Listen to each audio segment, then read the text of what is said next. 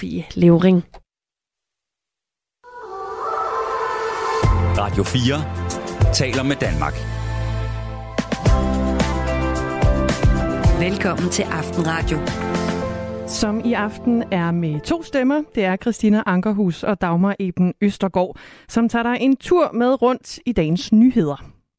Vi skal omkring de øh, danske seniorer, der nu øh, får deres egen jobbørs. En øh, jobformidling til de ældste på arbejdsmarkedet, eller dem, der gerne vil ind på arbejdsmarkedet. Det er ældreorganisationen Faglige Seniorer, der står bag, og håbet er at få flere i arbejde, for det er godt for den enkelte ældre, og det er sådan set også ret godt for samfundet. Palle Smed, der er direktør i Faglige Seniorer, uddyber det hele for os senere i Aftenradio. Vi runder også 143 milliarder kroner. Det er det samlede beløb, som regeringen foreslår, der investeres i det danske forsvar over de næste 10 år. Selvom det lyder meget, så møder det godt nok ikke begejstring hos de store forsvarsfagforeninger. Tom Blok, han er formand for Herrens Konstabel- og Korporalforening, soldaternes fagforening, og han savner konkrete bud på at løse udfordringen med fastholdelse af medarbejdere. Han siger, tankerne er mange og store, og det er fint, men soldaterne derude har brug for noget konkret her og nu, og det har de haft lang tid til, siger han. Og det er altså noget, han uddyber lige om et øjeblik. Og så er det jo eksamenstid, de øh, flittiges fest, som de allermest irriterende typer kalder det. Det er der i hvert fald en tid, hvor øh, pensum og engagement og skolegang og læseferie og nerver bliver omsat til et tal, en øh, karakter nedfældet på et ark papir. Men livet kan ikke måles og vejes og udtrykkes i et tal. Og lykke og talent og intelligens og menneskeværd kan sådan set heller ikke. Sådan står der i et opslag på øh, Facebook, et opslag, der bliver delt igen og igen og igen. Og forfatteren her skriver også, så kære eksaminant, hvis du lover mig at gøre dig umage og det bedste du kan, og prøve at lade være med at gøre i bukserne af skræk, så lover jeg, at din lykke kun er mikroskopisk omfang afhænger af dine karakterer hvis overhovedet altså. Har han ret i det? Forfatteren bag de her ord Aftenradio udfordrer ham på det her i aften. Og vi vil også rigtig gerne høre fra dig, der lytter med. Har han ret? Betyder eksamenskaraktererne ikke ret meget i det lange løb? Åbner dine eksamenskarakterer måske øh, døren for din lykke, eller kan de unge rent faktisk bare tage det helt roligt? Skriv en sms ind til Aftenradio på 1424. En øh, tirsdag aften hvor jeg i det her øjeblik får at vide, at øh, Holger Rune har vundet sin øh, første kamp ved øh, French Open. En øh, kamp, vi kommer til at vende tilbage til her i aften. Velkommen til. All I can count on the day.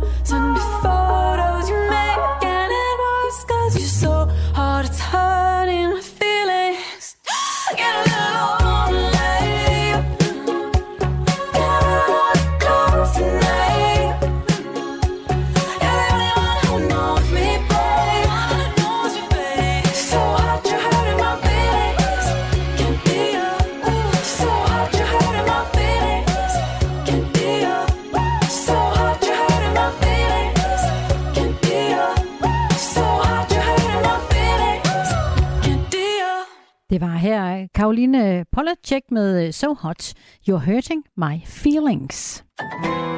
Du lytter til Radio 4. 143 milliarder kroner. Det er det samlede beløb, regeringen foreslår, der skal investeres i det danske forsvar over det næste årti.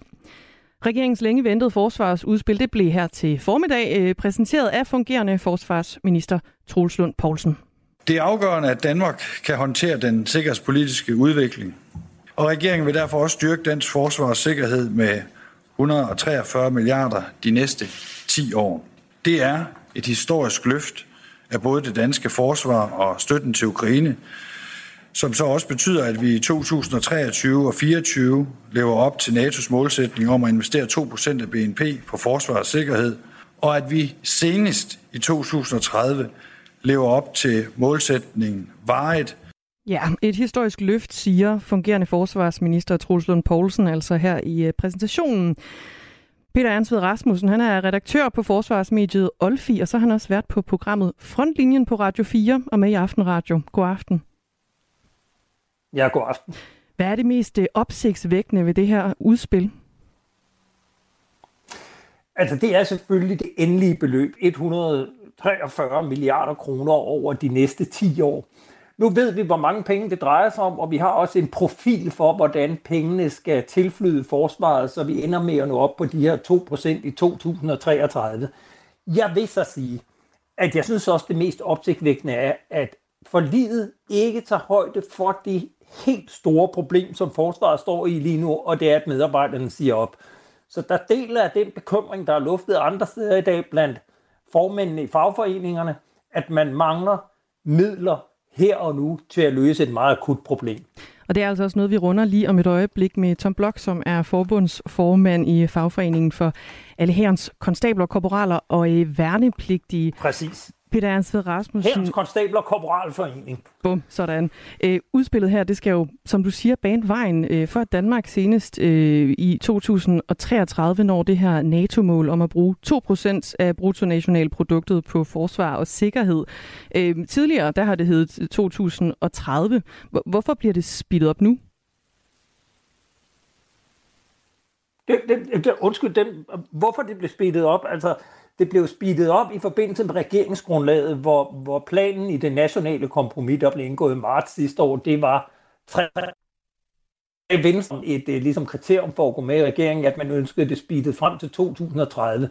Så det er simpelthen årsagen, at man ind Uh, vi har lige en, øh, 2030. Vi har en lille smule udfordringer med forbindelsen til dig, Peter Ernst Ved Rasmussen. Øh, hvis, du, herhen. hvis du lige går hen mod et vindue eller et eller andet, så kan det være, at det nogle gange lige er lidt lettere at få, øh, få skabt en, øh, en forbindelse. De her 143 milliarder kroner er jo øh, mange penge, og det lyder umiddelbart af mange penge, men vi ved jo, at forsvaret er presset, som, som du også nævner her, blandt andet på, på ansættelser. Øh, hvor kommer de 143 milliarder kroner konkret til at gøre en forskel? Det gør de jo øh, altså først og fremmest på, at man nu har erkendt, at forsvaret er i store problemer, og at det skal rettes op. Så de første 40 milliarder kroner kommer at gå, til at gå på at igen alle de her kaserner med kloakker og øh, sprungne vandrør og hvad ved jeg. Så får man øh, materiel køretøj og våben ammunition kommer op på det niveau, det skal være. Og så er der derudover 100 milliarder kroner til at lave nye investeringer i eksempelvis luftværn, flere fly, øh, flere soldater. Så der kommer til at være markante forbedringer, men jeg tror også, at det er vigtigt at slå fast, at det kommer til at tage rigtig mange år, før soldaterne oplever det ude i enhederne. Men, men er det også konkrete forbedringer, som øh, NATO kan se sig tilfreds med? Altså det her med, at man jo først og fremmest går i gang med at lappe huller og øh, ordne kloakker? Ja, det er det, men igen, så kommer det til at tage rigtig mange år, og, og når man planlægger sådan et forsvarsforlig, så gør man det ud fra det, man kalder NATO's styrkemål, og det er simpelthen NATO, der fortæller Danmark, hvad skal vi kunne stille. Og der sagde forsvarsministeren også meget klart i dag, at vi kommer ikke til at kunne leve op til alle de mål, NATO stiller Danmark før formentlig en gang i 2035. Og det vil sige, at vi kan se frem til en periode på over 10 år, hvor Danmark må melde ud til NATO. Der er ting, vi ikke kan, til trods for, at vi egentlig har lovet, at det vil vi gerne. Lød det altså fra Peter Ernst Rasmussen. Tak for det. Selv tak. Redaktør på Forsvarsmediet Olfi er også vært på programmet Frontlinjen her på kanalen. Det drejer sig altså om 143 milliarder kroner, der øh, går til det danske forsvar over de næste 10 år. Et historisk løft, siger øh, fungerende forsvarsminister Troels Lund øh, Poulsen. Men der mangler altså noget, noget, der også er vigtigt i udspillet, mener fagforeningerne for personale ansat i forsvaret. Som blok formand for Herrens Konstabel og Korporal Forening, Soldaternes Fagforening. Velkommen i Aftenradio. Jo, tak skal du have. Hvad, øh, hvad savner du af konkrete øh, bud og forslag i forsvarsudspillet? Jamen, øh, det jeg savner, det er jo det, vi har råbt op om i rigtig mange år, og som jeg tror, alle politikere blev rimelig bevidst om, da russerne de gik ind i Ukraine. Og det er, at vi har et forsvar, der overhovedet ikke hænger sammen, og vi mangler mere end hver fjerde kollega. Udfordringen er ikke rekruttering, som mange siger, udfordring, det er fastholdelse, og derfor havde jeg håbet på, at der også var nogle initiativer i forhold til fastholdelse af det eksisterende personel. Ja, for regeringen ønsker jo netop flere værnepligtige rekruttering, som du peger på. Den del er de jo opmærksom på. Men hvad var det, du havde håbet på, der stod mere konkret omkring det at fastholde dine kolleger og medarbejderne? Jamen, jeg havde håbet på, at der var lidt mere uh, omkring nogle af de ønsker, vi også har frembragt uh, som uh, nogle her nu tiltag, da, da politikerne de ønskede at få nogle uh, forslag ind fra os der havde jeg jo håbet på, at, at der kom noget lidt mere konkret, øh, hvor man ligesom kunne sige, at øh, prøv, vi er godt klar over, at, at vi er presset, at vi stiller mange krav øh, til jer, og I løber rigtig stærkt. Men her er nogle ting, I kan se ind til. Her er nogle initiativer, vi har tænkt os at sætte i gang med det samme. Og det, vi havde håbet på, det var blandt andet, øh, at man havde kigget på lønnen, at man havde kigget på uddannelsesoptjening, og man havde kigget på en styrket rekrutterings, undskyld ikke rekruttering, en styrket, hvad man har øh, kompetencer og karriereudviklingsmuligheder øh, i forsvar for den enkelte. Og det er herunder øh, blandt andet vores erhvervsrettede konstabeluddannelse. Det er Tom Blok, der er med os, øh, formand for Herrens Konstabel og øh, Korporalforening. Det er soldaternes fagforening. Og det er fordi regeringen i dag har øh, fremlagt sit øh, forsvarsudspil, og det lader til, at øh, den fungerende forsvarsminister Troels Poulsen han har tænkt sig at drøfte mere konkrete tiltag med de andre partier nu her. Så er det vel ikke så slemt, at det ikke blev præsenteret i dag? Jo, altså det her, det handler jo om, at, det her det er jo noget, vi har sagt i rigtig lang tid, øh, at, at, vi vil, at man vil gøre noget. Vi har bare ikke set, øh, der er sket noget endnu, og, og vi er bare ved at være i en situation, hvor vi kan mærke på personellet og vores medlemmer derude, at, at det her det er altså noget, der ligger den meget på sinde, og de havde i den grad sat næsen op efter, at der også var kommet noget lidt mere konkret omkring, øh, hvilke fastholdelsestiltag man vil lave på den korte bane øh, for dem. Hvilke konsekvenser har det, at der ikke er øh, konkrete forslag på banen nu og her? Jamen, det har jo den øh, konsekvens, at, at der, der er rigtig mange, øh, der føler en, en skuffelse øh, og en undring over, øh, hvordan det kan være, at man ikke prioriterer det personel, øh, vi har. Øh, fordi at de her 143 milliarder, som man taler om, øh, det er rigtig godt, at vi ved, at det er det her, der kommer til at blive investeret i forsvaret. Men jeg må bare sige, at alle de penge, de er rimelig ligegyldige, hvis ikke vi kan finde ud af at få styrket den her fastholdelse, fordi det personel, vi har, de bliver essentielle i forhold til øh, genopretning eller genopbygningen af fundamentet, og den genopretning, vi skal i gang med på forsvaret på den lange bane. Risikerer vi lige frem, at der er, øh, er flere medarbejdere, der forsvinder, inden der er løsninger, der ligger lige for? Ja, altså hvis ikke vi får gjort noget, så risikerer vi det i den grad, at der forsvinder flere, og det synes jeg egentlig også har været frem her tidligere på året, at vi stadigvæk øh, mister rigtig mange øh, hvad den her medarbejdere. Og så selve beløbet her, 143 milliarder kroner, et øh, historisk løft, siger den fungerende forsvarsminister selv. Hvad kalder du det? Jamen, det er helt korrekt, at det er et historisk løft af forsvaret. Øh, men, men jeg lægger bare stadigvæk mærke til igen, at, at den lille detalje omkring fastholdelse, at den er ikke, den er ikke nævnt endnu. De taler om nogle HR-tiltag og noget uddannelseshalløj øh, øh, en gang til efteråret. Øh, og nu var det jo allerede i marts måned, der var det rigtig meget frem også at, at øh, vi var nødt til at gøre noget her og nu, øh, og vi har stadigvæk ikke set noget, og sådan har det faktisk øh, gået igennem øh, nogle år efterhånden. Tom Blok, formand for Herrens Konstabel og Korporalforening. Tak fordi du var med os i Aftenradio. Det var så lidt god aften. God aften. Og de øh, 143 milliarder kroner, vi taler om, skal øh, bruges over de næste 10 år. Præcis øh, hvor mange flere værnepligtige man så samtidig arbejder på at få ind i forsvaret, og hvor længe en kommende værnepligt skal vare, er noget af det, der nu skal forhandles politisk mellem partierne i forsvarsforlidet. I dag er den danske værnepligt typisk fire måneder, hvilket er langt kortere end vores skandinaviske naboer, hvor værnepligten var mellem 6 og 16 måneder. Carl William, her i Aftenradio, en øh, tirsdag aften med øh, Dagmar Eben Østergaard og Christine Ankerhus. Om igen.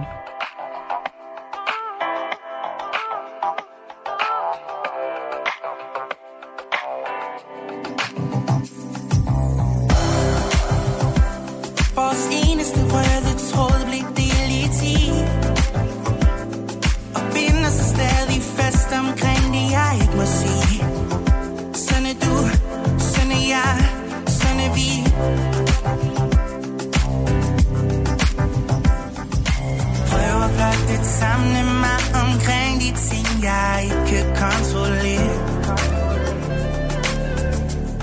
Mm. Mens jeg prøver på at kunne bevare, hvem jeg i virkeligheden er.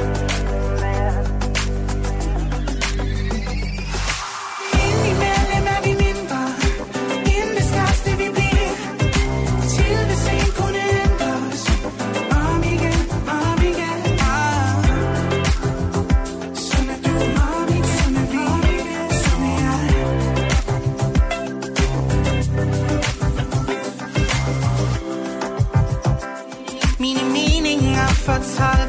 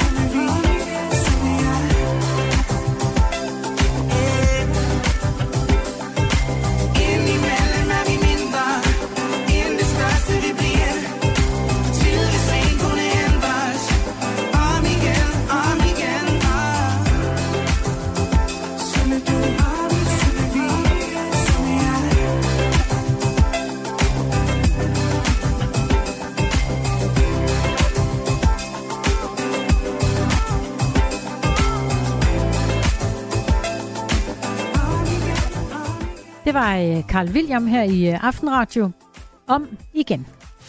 Du lytter til Aftenradio på Radio 4. Holger Rune har øh, spillet og vundet sin øh, første kamp i French Open over den øh, amerikanske Christopher Eubanks.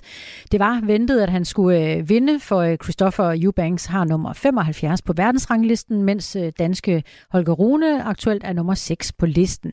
Men han fik da noget modstand undervejs, Holger Rune. Kampen sluttede her for små ja, 20 minutter siden, sådan cirka, og med blandt publikum er en nær ven af Aftenradio, nemlig Sofie Bjergård Pedersen, der er medievidenskabsstuderende og produktionsassistent her ved Radio 4. Velkommen, Sofie. Tak skal du have, Christina. God aften. God aften. Direkte, eller ja, i grunden, hvor er du henne lige nu?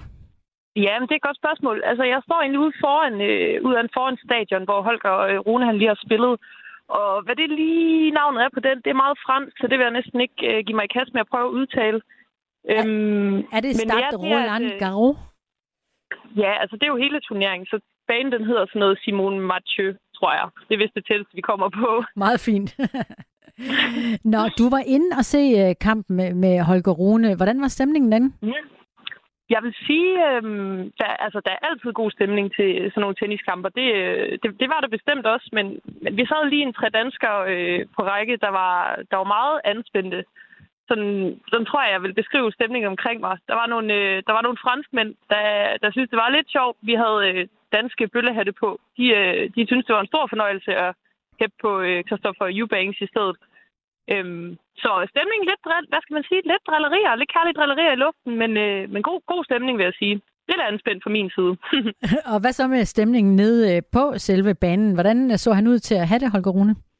Ja, det er et godt spørgsmål. Jeg vil sige, øhm, altså det, det ligger godt for land, at han, han, ser, øh, han, ser, han ser klar ud, han ser skarp ud, men øhm, jeg ved ikke, altså det, det, det, falder, øh, det falder lidt frustrationerne, de kommer lidt flere. Jeg tror, han kommer på et tidspunkt til at slå sig selv også med catcheren, og han vælter også på et tidspunkt. øhm, der var ret mange frustrationer og spore, kunne man godt se. Det var ikke, øh, han tabte et sæt, og det var, det var måske lidt uventet for ham. Men øhm, men, men jeg over, altså, han har en god boks. Øh, de, er, de er i hvert fald klar på at hjælpe ham. Øh, Sofie, øh, når nu du siger, at I også måske har siddet der tre danskere i, i bøllehatte og været sådan en lille smule anspændte, er det så fordi også, at øh, han måske ikke gjorde det helt så godt, som I havde håbet i virkeligheden? Ja, det tror jeg hvis roligt, man kan sige. Øhm, jeg tror i hvert fald, øh, mig og min veninde Laura, der er afsted hernede, vi, øh, vi, vi havde regnet med, at det blev en lidt kort kamp, og så kunne vi komme videre ud og få en aftensmad her kl. 17 det, øh, det, det, det blev vist ikke helt, øh, helt sådan. Så, så det er det bestemt, fordi vi havde, øh, vi havde da forventet mere. Øhm, og der er en af de andre, den største bane hernede, øh, hvor en af favoritterne, der vandt i øh, sidste uge, han ender simpelthen også med at tabe. Øh, så vi var jo lidt nervøs for, at det gik samme vej med, med Holger. Så det, det er klart derfor, vi var så anspændte. Det er en, øh, en god ven af Aftenradio, der er med os lige nu, øh, Sofie Bjergård øh, Pedersen, mm. som samtidig er med som produktionsassistent på programmet her og sidder ude i regirummet normalt. Men lige nu i Paris, hvor du har fulgt kampen, hvor Holger Rune mm. lige har, har vundet, han havde sådan en, en lille time-out på et tidspunkt på grund af noget, et eller andet, et, et fysisk problem, han havde. Kunne du se, hvad der mm. skete? Nej, det, øh, vi, øh, vi taler godt om det, men øhm, jeg, jeg tror, at hvis man har set Holger spille nogle gange, så tror jeg godt, man, øh, man har luret, at han, han, øh, han kan godt lide at tage de her medical timeouts lige for, lige for at få pusen, lige for at komme lidt ned. Øhm, så, og det, det var faktisk rigtig hurtigt overstået, så vi, øh, vi tænkte ikke øh, lige øh, videre over det, tror jeg, hvad det har været. Hvor mange kampe bliver du og, og ser fortsat i Paris, inden du kommer hjem og passer dit arbejde? Og ja, det er et godt spørgsmål, Christina. Jeg tænker, øh, der er en god kamp her i aften, jeg, øh, jeg helt klart lige skal ind og se. Øhm, det mod, øh, mod øh, altså Renka hedder hun, og Andrescu. Det er to øh, damer. Dem har vi ikke fået set for mange af, nemlig. Men så i morgen, så øh, tager vi herind igen og håber på øh, Clara Tauson. Øhm, fedt. At det kan blive til, at vi ser hende. Ja. Nå. Men øhm, men ja, så det bliver der lige til en, jeg håber, der er en 4-5 kampe nu, inden jeg kommer hjem og passer mit job. Men nu passer du det jo på sin vis også ved at, være med. Det kan med. man sige, ja, ja. ja. Jamen, det, det. det kan være, at vi prøver at få fat i dig i morgen. Sofie, tusind det tak. Det være så velkommen til. Det var fedt, at, aften, det var fedt. Ja, have en god aften i uh, Paris. God fornøjelse. Det er godt. Ja, der er nogen, der kan, hva'? Ja, hun lød glad og tilfreds. Meget uh, velfortjent lige med en tur til Paris. Her er det John Mayer. Heartbreak Warfare.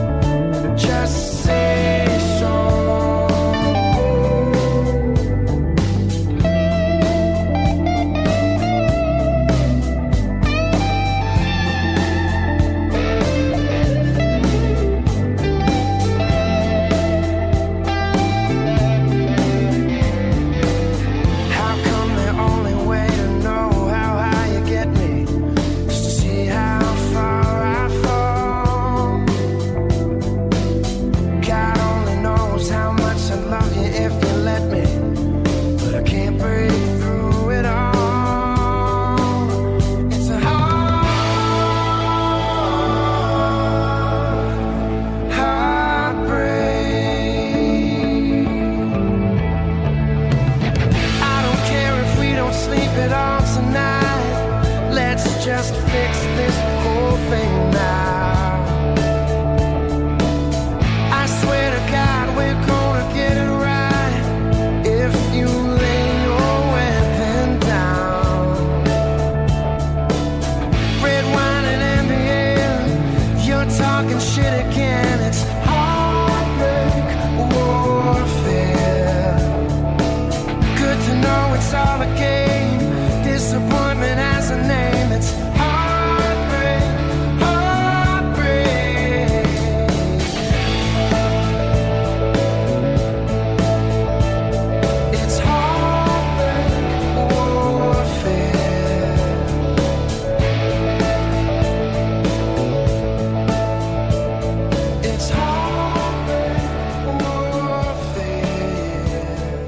John Mayer, Heartbreak Warfare i Aftenradio.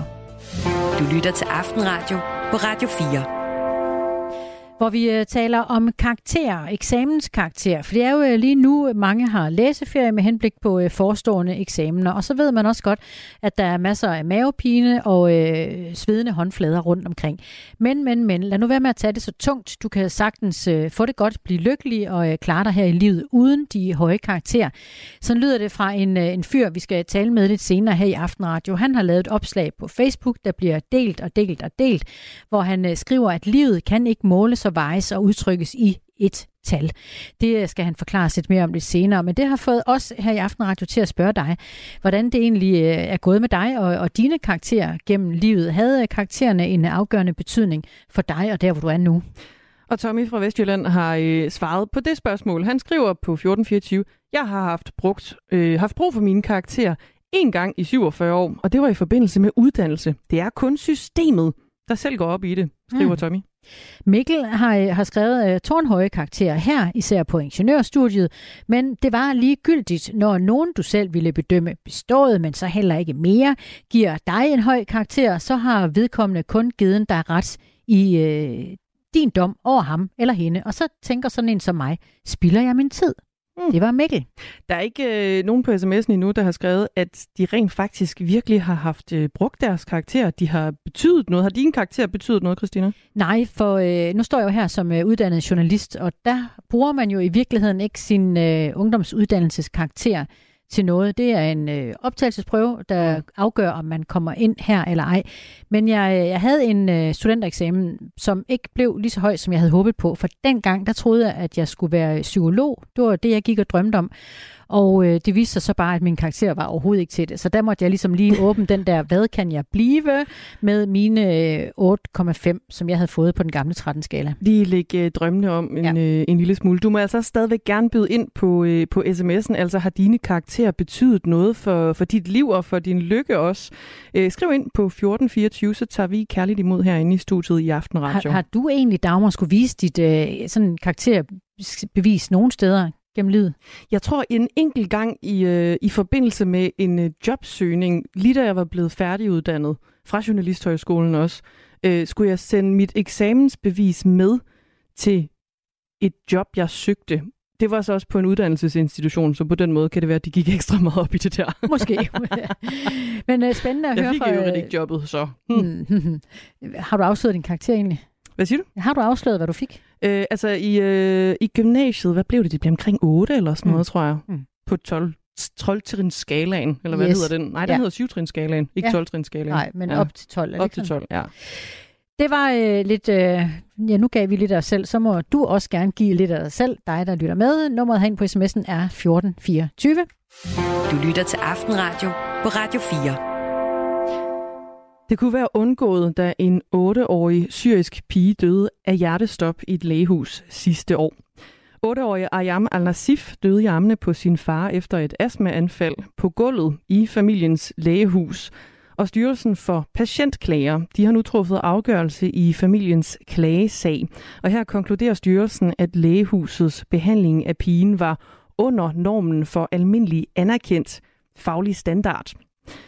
Styrelsen for Patientklager kritiserer lægehuset, lægerne Margrethe Vej hedder de i Vojens, for flere forskellige dele af deres behandling af den 8-årige pige i timerne frem mod hjertestoppet, som hun fik i øh, venteværelset. Et dødsfald, som Radio 4 har afdækket i den podcast, der hedder Den døde pige i lægehuset. AMK Vagtcentralen. Vi har brug for 112 med det samme. Vi har hjertestop. Der er hjertestop på stedet? Ja, det er hjertestop.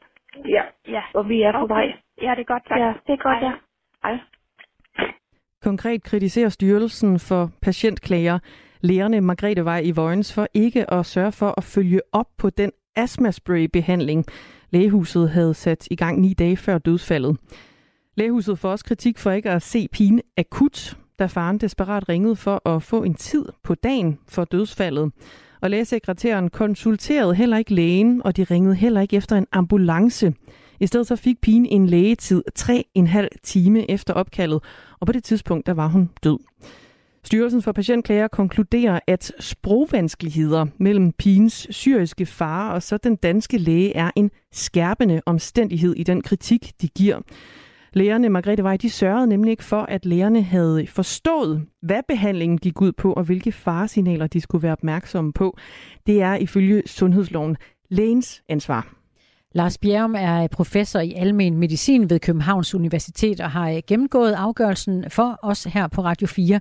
Han er ikke i tvivl om, hvad udfaldet havde været, hvis Ayam al-Nasif havde fået den rette og rigtige behandling. Så er hun ikke død. Altså astma er jo en sygdom, men den, den er, den er, lægen havde også sagt, den er ufarlig. Det er jo det, vi oplever. at astma det er en rigtig øh, hyppig, den en af de hyppigste kroniske sygdomme hos børn, og det er ikke en, en normalt en dødelig sygdom. Det er, når, når tingene går galt, og man har astma, så er der ofte et behandlingssvigt. Ofte, og vi, vi taler om compliance-problemer, at patienterne ikke tager den medicin, som er ordineret. Fordi medicinen bør kunne holde astma så man faktisk ikke, man kan leve med den, og man kan dyrke sport, man kan alt det, man skal, hvis man bare er medicineret korrekt. Så det er et, et, et, et det handler om en, en, en altså en utilstrækkelig behandling siger professor i almen medicin Lars Bjerrum, der mener, at det er vigtigt, at vi øh, lærer af en sag, hvor et barn dør. Alligevel mener lærerne Margrethe Vej i øh, Vojens ikke, at klinikken har et ansvar for pigens død. Her på Radio 4 er vi i besiddelse af et skriftligt svar, som lægehuset har sendt til patienterstatningen. Det har de gjort, fordi patienterstatningen er i gang med at tage stilling til, om pigens forældre kan få erstatning som følge af en behandlingsfejl. Og lægerne skriver, jeg citerer, Patienten er død som følge af udtalt vejrtrækningsbesvær, der udløste respirations- og hjertestop. Der var formentlig tale om et astmaanfald. Hun modtog relevant behandling, da hun kom til klinikken. Desværre er hun først kommet så sent i sit anfald, at hendes liv ikke stod til at redde. Citat slut. Og for at få øh, lidt flere detaljer med, på øh, dagen, hvor øh, pigen dør, der ringer faren til lægerne Margretevej, da klinikken åbner kl. 8 om morgenen, for at få lægerne til at se hans datter. Og lægerne giver hende og faren en tid kl. 11.30. De har ikke tid til at se hende før. På trods af det kører faren pigen ned til klinikken for at få dem til at se hende, men hun dør der i et venteværelse, da de når frem. Alligevel mener lærerne altså, at hun kom for sent til, at de kunne nå at redde hende. Her på Radio 4, der har vi forsøgt at få et interview med lærerne Margrethe Vej, der altså ligger i Vojens, om lærernes ansvar for pigens død. Vores kollega Søren Meier Jensen, han ringede til lægehuset i sidste uge. Kommer der en hyldetone?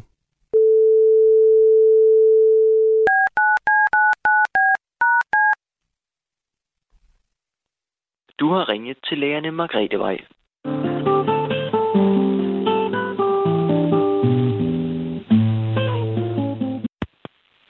Hos lægerne Margrethe Vej. Ja, goddag. Du taler med Søren Maja Jensen, journalist på Radio 4.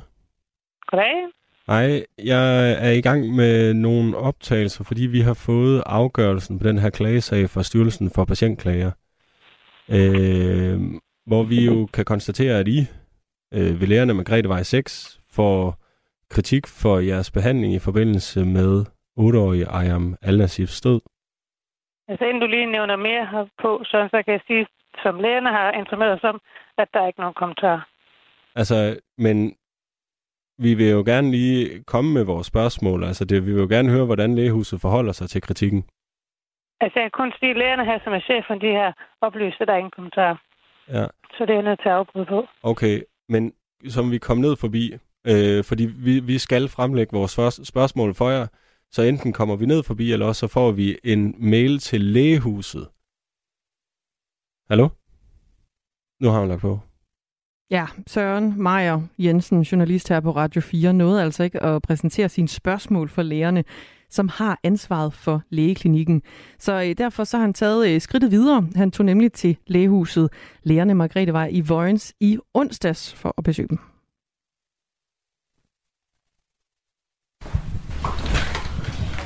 Hej. Vi har ingen Nej, det, det er helt fair. Ja.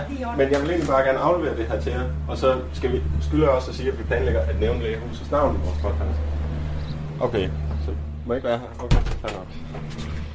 Lærerne Margrethe Vej øh, vil altså ikke udtale sig til Radio 4, og tilbage står familien med en afgørelse, der giver dem ret i, at behandlingsforløbet har været kritisabelt.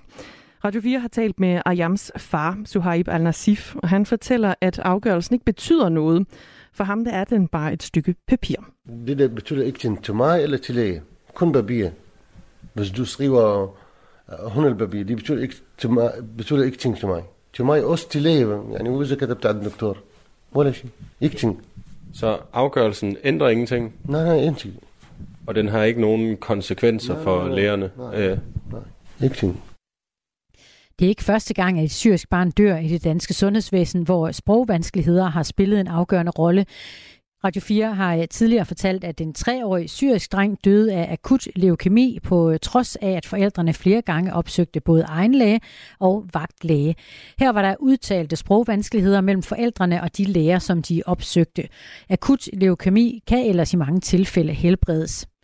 Styrelsen for Patientklager rejste kritik af to lærere i sagen, blandt andet fordi lærerne ikke undersøgte drengen grundigt nok og ikke brugte en tolk til at oversætte samtalerne med den syriske familie. Og ifølge en af de lærere, der vurderede klagen, kunne en tolk have forbedret drengens chancer for at overleve. Psykolog Pernille Spitz fra Red Barnet kalder de to dødsfald for ultimative beviser, eksempler på, at vi har ulighed i sundhed i Danmark. Det er jo nogle dybt, dybt uh, tragiske sager, hvor vi nu også har uh, Styrelsen for Patientsikkerheds ord for, at der er begået fejl, og at uh, behandlingen har været under normen. Og man kan jo ikke sidde tilbage med anden fornemmelse, end at det her ville være gået helt anderledes, hvis det for eksempel var dig eller mig, der havde ringet og forsøgt at kontakte sundhedsvæsenet. Så det er jo tydeligt, at det handler om øh, miskommunikation, som øh, kunne have været undgået ved at inddrage tolke. Øh, Øh, det handler jo om nogle øh, familier med en anden etnisk baggrund, som øh, ikke kender sproget, ikke kender koderne, ikke kender systemet godt nok, og der er det jo sundhedsvæsenets ansvar at sikre sig, at det her ikke går ud over børnene, som det er gjort på den mest ultimative og tragiske måde i de her sager. Forældre, der ikke er så gode til dansk, har ret til tolkebistand i sundhedsvæsenet, hvis deres barn er sygt. Alligevel blev der ikke i behandlingen af de to døde børn nævnt her brugt tolk i de syriske familiers møde med sundhedsvæsenet. Det er jo alt for dårligt. Det går slet ikke. Øh, og øh, vi må forvente, at de professionelle, der arbejder øh, i sundhedsvæsenet, øh, ved, hvor helt afgørende det er, at øh, informationer begge veje bliver korrekt forstået. Det er selvfølgelig afgørende, at øh, forældrene og barnet selv kan fortælle om deres symptomer på en måde, så lægen kan forstå det, men også omvendt, som i den konkrete sag, hvor det handler om astma, at man får en ordentlig vejledning, kan få mulighed for at stille spørgsmål tilbage, og det har jo ikke været tilfældet. Lød det fra psykolog Pernille Spitz fra Red Barnet. Den her øh, podcast om 8-årige Ayam Al-Nasif, den kan du finde i øh, vores app, Radio 4-app, eller der, hvor du ellers finder din øh, podcast. Den hedder Den døde pige i lægehuset.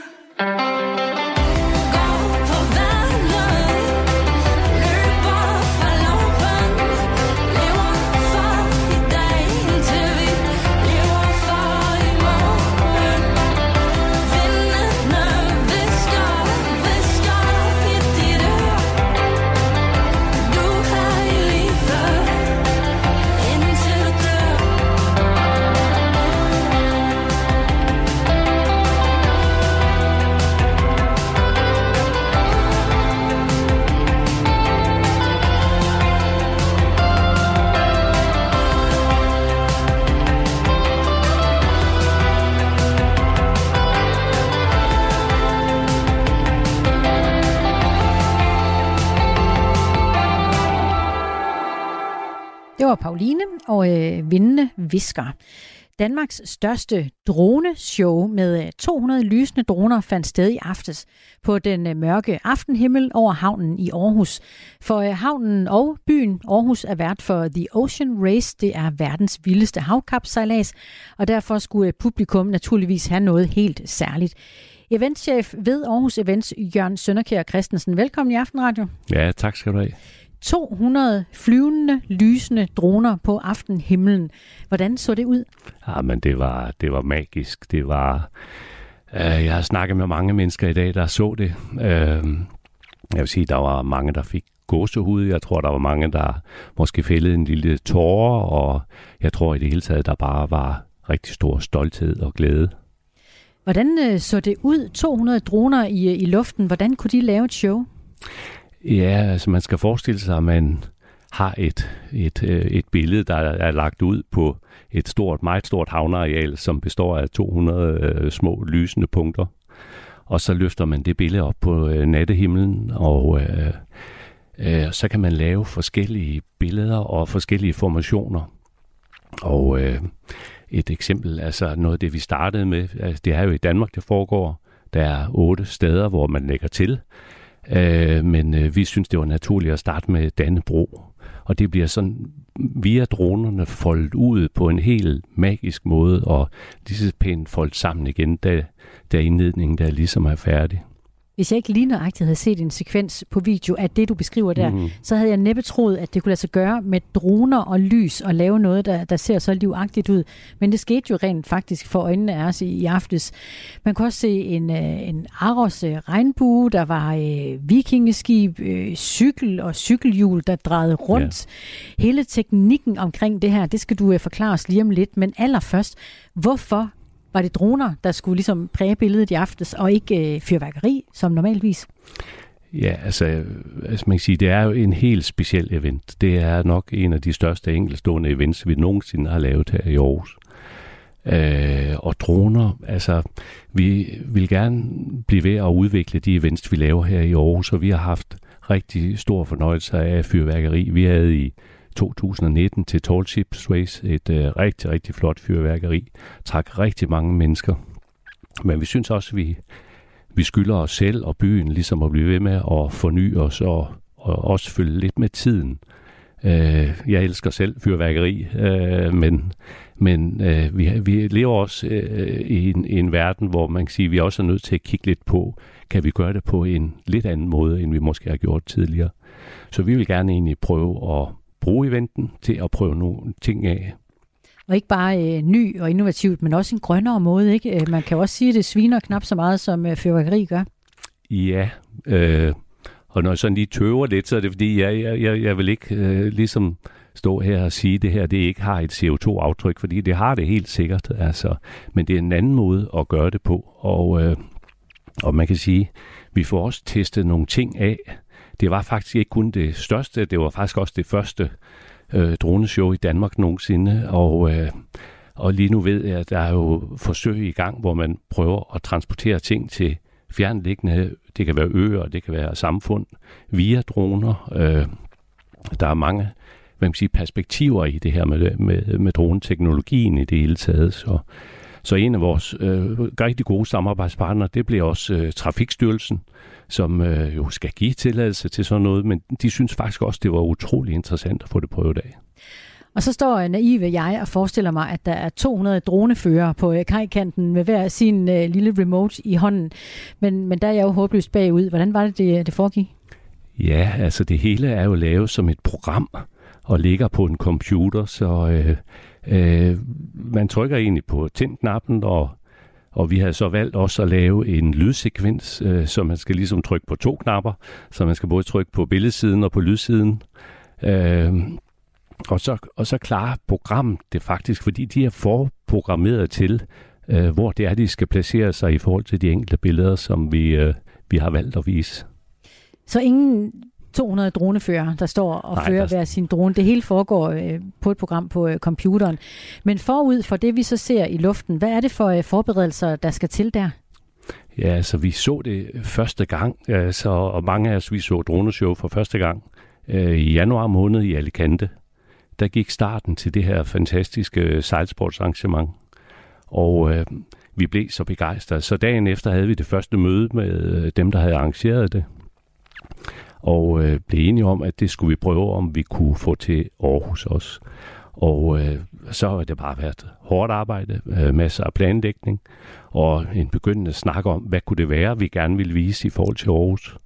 Og øh, en god snak med mange af de samarbejdspartnere, som vi, som vi har, og, og faktisk også, vi har valgt at spørge borgerne, hvad de godt kunne tænke sig, at vi skulle prøve at vise på, på nattehimlen. Mm. Så Og så øh, selve, altså i går, da det hele fandt sted, så legner man de her øh, droner op på ræd og række og, øh, og får sendt dem op. Gik det så, øh, som du og I havde håbet på? Ja, det gjorde det. Mm. Det, øh, det var helt fantastisk. Øh, så ja, øh, suverænt øh, godt, og der er ikke noget ligesom og nogen grund til at lave om på noget, og det ville i øvrigt også være rigtig svært det skulle til at justere det hele. Så. I får jo øh, netop chancen for ellers at kunne øh, lave lidt om på det, for der er et show mere på, øh, på søndag i forbindelse med, at The Ocean Race slutter af i Aarhus. Men der bliver ikke ændret på noget, kan jeg forstå. Nej, overhovedet ikke. Det, det var så fint det hele, og hvis man skulle have lyst til at komme ned og se det, så er det jo søndag aften. Det er klokken 23, så vi er helt sikre på, at det er blevet mørkt på det tidspunkt. Og der venter jeg en helt fantastisk oplevelse. Bliver det et tilløbsstykke, tror du, ligefrem øh, større, end det var i går? Vi har taget højde for, at det kan blive et tillægsstykke, forstået på den måde. Vi har spærret vejen af. Vi beder letbanen om lige at holde stille i de cirka 10 minutter, det varer. Og busserne holder også tilsvarende stille, så øh, vi håber, det bliver et tilløbsstykke. Det var i hvert fald premieren på øh, Danmarks øh, første droneshow i går, og dermed også det, det største. Det kan I jo også blære jer med. Eventchef ved Aarhus Events, Jørgen Sønderkjær Christensen. Øh, God fornøjelse fortsat med hele jeres store The Ocean Race. Tusind tak. Hvad er sjovt, og hvad gør en god joke? Man kan sgu da ikke vælte over en sutsko. Men der er sådan, jo, det kan man godt. Det undersøger Torben Sangil og Anders Fjelsted, når de sammen med ugens gæst diskuterer håndværket bag comedy. For eksempel det der med det grove stof på den sofa der. Det var, altså, det var fandme rigtigt. Det var sådan en sofa, hvis man lige kom til at glide i den, så blev man lige varm. Sådan. Et kokostæppe. Ja, lige nøjagtigt. Sådan lidt af. Lyt til Comedy-kontoret i Radio 4's app, eller der, hvor du lytter til podcast. Radio 4 taler med Danmark. Det gør vi nemlig. Vi taler med øh, Danmark, og øh, det betyder også, at du kan være med os på øh, sms'en på nummeret 1424. Nat Martin har skrevet, hvad koster et droneshow sammenlignet med fyrværkeri? Det nåede jeg ganske enkelt ikke at, at spørge eventchefen om, så øh, måske kan jeg sende ham en sms og få et svar senere. Skal vi prøve det, Dagmar? Ja, det synes jeg, vi skal prøve. Claus han skriver også, det er jo bare et 200 pixel billede fremvist af droner med flerfarvede lyskilder. Og ja, det er det bare, men det er jo ikke sådan bare lige. Det var ret imponerende. Jeg, fik, jeg var ikke nede at se det. Jeg fik tilsendt øh, håber af, øh, af videoer derfra, og det var simpelthen så flot. Tell it to my face. I don't need your mails. I want you in person. Show you how I'm. The spell can't be erased unless we share this lane. Show me how you're feeling. Dealing with the soft face. When someone mentioned my name, you see a ghost. You wanna meet up again? Just let me know now. All I need is just two minutes. I don't care about who's winning. It's your decision to make. It's not over until we meet up again. Let's talk slow now. All I need is just two minutes. I don't care about who's winning. Peace will stop the blaming.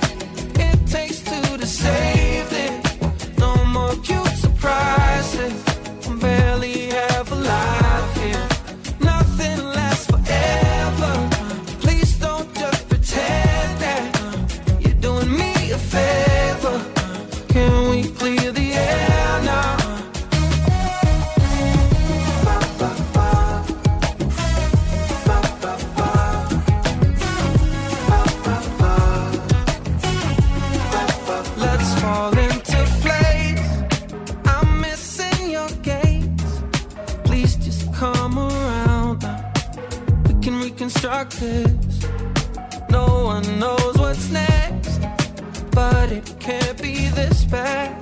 Please just come on over so we can abort this. Flake and Vera og uh, Two Minutes. Meget mere aftenradio uh, senere. Lige nu er klokken 8.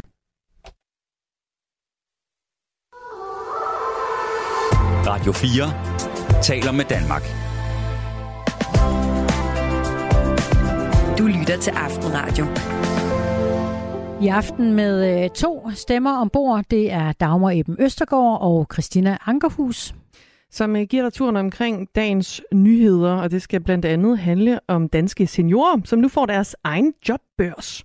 Det er en øh, jobformidling til de ældste på arbejdsmarkedet, og det er ældreorganisationen Faglige Seniorer, der står bag. Håbet er at få jo flere i arbejde, eller tilbage i arbejde. Det er både godt for øh, den enkelte ældre og også godt for samfundet. Vi taler med Palle Smed, der er direktør i Faglige Seniorer, lige om lidt her i Aftenradio. Og så er det jo eksamenstid, det som øh, nogle irriterende typer kalder de øh, flittiges fest. Det er i hvert fald en tid, hvor øh, nogen har mavepine, andre glæder sig. Det er nu, man skal have omsat alt det, man har forsøgt at lære i løbet af skoletiden til et tal, altså en karakter nedfældet på et ark papir. Men livet kan ikke måles og vejes og udtrykkes i et tal, og det kan lykke og talent og intelligens og menneskeværd i øvrigt heller ikke. Sådan står der i et opslag på øh, Facebook, et opslag, der bliver delt igen og igen, hvor øh, forfatteren også skriver til eksaminanterne, hvis du nu lover mig at gøre dig umage og det bedste du kan, og prøve at lade mig og prøve at lade være med at gøre i bukserne af skræk, så lover jeg, at din lykke kun i mikroskopisk omfang afhænger af dine karakterer. Han er med os lige om lidt forfatteren bag disse ord, men har han overhovedet ret i, hvad han skriver, at karaktererne ikke betyder så meget i det i lange løb? Og vi vil altså også øh, rigtig gerne høre fra dig. Har han ret? Betyder den her eksamenskarakter noget for vores øh, fremtid, eller betyder den faktisk ikke særlig meget i det lange løb? Vi har fået øh, enkelte sms'er, blandt andet fra Claus. Han skriver, det er nok den største følelse af antiklimaks, øh, da jeg modtog mit eksamensbevis, efter jeg blev kant på lyt. Og ja, der bliver set på karakterer, når man søger job, skriver han på 1424. Mm, er det fordi karakteren på det ark var lave? Jeg læser det som om, at øh, antiklimakset var de lave karakterer, og det blev måske tydeliggjort, da øh, det viser, at der faktisk blev kigget på karaktererne, når man søger job. Lad mig høre fra, øh, fra dig, der også lytter med. Hvad kom øh, karakteren på papiret til at betyde for din karriere? Betød det noget overhovedet, og hvornår har nogen nogensinde spurgt om at se dine karakterer? Skriv til os på sms'en på nummeret 1444. Nej, 1424. 1424 for søren. Jeg har sagt det nummer 100.000 gange. 1424. Her er det Lionel Richie All Night Long.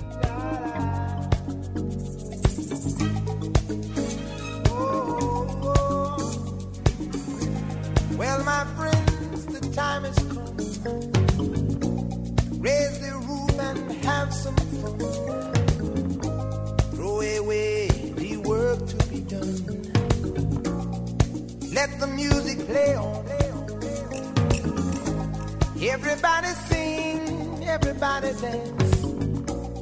Lose yourself in wild romance. We're going to party, caramba, fiesta,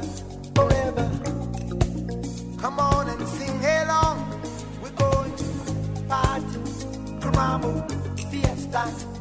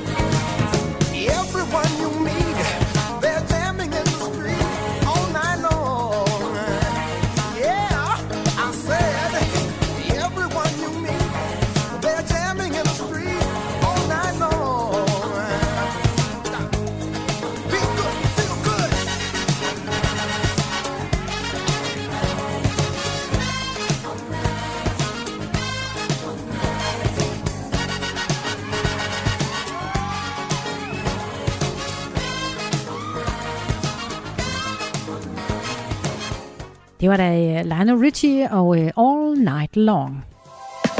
Radio 4 taler med Danmark. Klokken er blevet 12 minutter over 8 her en tirsdag aften. Og danske seniorer de får nu deres egen jobbørs. Ældreorganisationen Faglige Seniorer har nemlig taget initiativ til en ny jobbørs, der udelukkende har fokus på jobformidlingen af job mellem virksomheder og seniorer. Den hedder seniorjob.dk og er blevet lanceret i dag. Palle Smede er direktør i Faglige Seniorer. Velkommen i Aftenradio. Tak for det, Dagmar. Hvorfor er der behov for en øh, jobbørs målrettet seniorer? Jamen det er der. Der har aldrig nogensinde i Danmarks historie været så mange seniorer på arbejdsmarkedet som i de her år. Lysten til at bidrage er stor. De vil gerne være en del af arbejdspladsens fællesskab, og de vil også øh, øh, samtidig selvfølgelig tjene nogle, nogle penge ved det, alderen til trods. Og derfor kan vi bare tydeligt mærke, at øh, der er også behov for, at vi skaber et rum, hvor, øh, hvor seniorerne og virksomhederne kan mødes, øh, og, ma- og skabe det rette match, som betyder, at øh, nogle af de her seniorer, som har lyst til at bidrage, at de også kan få et job. Og det er i al sin enkelhed, det det handler om, og vi har jo talt om det her i årvis, i al den tid, jeg har været med, øh, har, har vi talt om at skabe en jobbørs, men det bliver sgu altid, undskyld jeg, det bliver altid ved, øh, det bliver, det bliver altid ved snakken, øh, og nu har vi bare valgt at gøre noget ved det. Du har brugt øh, krudt og kræfter på det her, Palle Smed, ved jeg. Så øh, hvor- hvorfor først nu, hvis man har talt om det i så lang tid? Ja, det skal du ikke spørge mig om. Der er jo masser af aktører på markedet, som kunne have, som kunne have gjort det, og vi har også lidt efter samarbejdspartnere, øh, sådan at vi kunne få løftet opgaven. Så hvis der skulle sidde nogen derude, som, som tænker, øh, det her, den her fortælling, vi, den her rejse vil vi gerne være en del af. Vi vil også gerne profilere os på, på, øh, på seniorerne på arbejdsmarkedet og på, i vores øh, virksomhed, så skal de bare ringe, fordi at, øh, vi er sådan set friske på det hele. Hvis man nu sidder og øh, lytter med på Aftenradio her til aften, og ikke er helt sikker på, om man er junior, senior eller et sted midt imellem, vil du ikke lige prøve at, at forklare, hvornår er man senior og kan bruge den her jobbørs, I har åbnet? Jamen, jobbørsen er åben for alle, uanset alder, kan man sige. Mm. Men de job, som er slået op, retter sig øh, fortrinsvis til, til, til seniorer. Så hvad er det for eksempel for nogle jobs? Palle Smed? øh, at nærme sig pensionsalderen. Så det, så det er sådan set på begge sider af pensionsalderen. Ja, er du her? Ja, jeg tror, vi, øh, vi tabte lige forbindelsen til dig, øh, til dig Hallo? kortvarigt. Palle Smed, hvis du, øh, hvis du kan høre her. Jeg tror måske, vi har fået en øh, ordentlig forsinkelse på vores undskyld. øh, forbindelse Ja. på, øh, på Thailand, så vi forsøger lige at ringe dig op på telefonen i stedet for, så vi ikke skal øh, snakke i munden på hinanden og have, have lange sekunder, hvor vi sidder og venter på at kunne, øh, kunne høre hinanden. Men det er ja, altså... så kunne I to lyde som øh, to øh, rigtige seniorer i hvert fald. Det er altså Palle Smed, vi har med igennem her i øh, Aftenradio, som er direktør i Faglige Seniorer, som har lanceret en øh, spritny jobbørs i dag. Den hedder seniorjob.dk øh, og er altså henvendt til øh, jo særligt seniorer, som der også ligger i navnet, men det Palle Smed han jo også siger her, det er, det er egentlig ikke fordi, at øh, alle andre er udelukket. Man må altså godt selv få lov, hvis man også ikke er senior, gå ind og oprette en jobagent på den her øh, jobbørs. Palle Smed, du er, øh, du er med Ja. igen øh, nu, Ja, ja. Og, og vi kom fra det her med, øh, hvornår man er senior og rent faktisk kan bruge børsen. Du siger, at alle kan jo sådan set bruge den. Forbindelsen røg, da du, øh, da du sagde, at øh, det var jobs mest henvendt til seniorer, men hvad er det for en type jobs? Jamen det er jo, øh, der er selvfølgelig fuldtidsstillinger, men der er også rigtig mange af de jobs, som ikke er fuldtidsstillinger. Øh, Det kan være, at man har brug for en øh, buschauffør, som måske kan køre fra Holstebro til København to gange om ugen. Det kan være, at man i et supermarked har brug for tre seniorer til at sætte varer på hylderne eller sidde ved kassen eller nogle andre ting. Der er masser af de her job, som er derude. Øh, og der er forhåbentlig endnu flere seniorer, som gerne vil byde ind på opgaverne. Vi, vi åbner op med, jeg tror, der er et over, over 1.100 job allerede her fra dag 1. Men det er jo tanken, at, øh, at alle virksomheder i Danmark her frit og kvit kan gå ind og lægge deres job ind i, i, i jobbanken. Og jo flere job der er, jo flere seniorer vil vi også tiltrække. Og så er det selvfølgelig også et, øh, et mål for os at få rigtig mange seniorer til at lægge en jobagent. Altså at lægge lige deres ganske få data ind i jobbanken, sådan at virksomheder også synes, det er interessant. Og vi har altså et mål om at nå 5.000 seniorer, der lægger deres informationer ind i jobbanken. Det er meget enkelt og meget let, og man skal ikke lægge store CV ind her allerede inden i år, altså inden årets udgang. Øh, hvis det kan lykkes, så tror jeg nok, det skal komme op og køre. Jeg, jeg tror stadigvæk her, Palle, jeg mangler at forstå, hvad, hvad, hvad er det forskellen er fra seniorjob.dk og så i forhold til de øh, andre øh, jobbørser, vi kender i dag, altså Jobnet, Jobindex osv. Hvor, hvor er sådan ligesom kernen i forskellen her? Forskellen er, at vi fokuserer på de jobs, som, øh, som seniorerne kan løfte, øh, kan man sige, også selvom de måske øh, rammer ud over folkepensionsalderen. Det er der bare ikke andre, der har fokus på. Der er heller ikke andre, der har kontakt til dem. Vi sender et nyhedsbrev ud hver uge til 189.000 seniorer.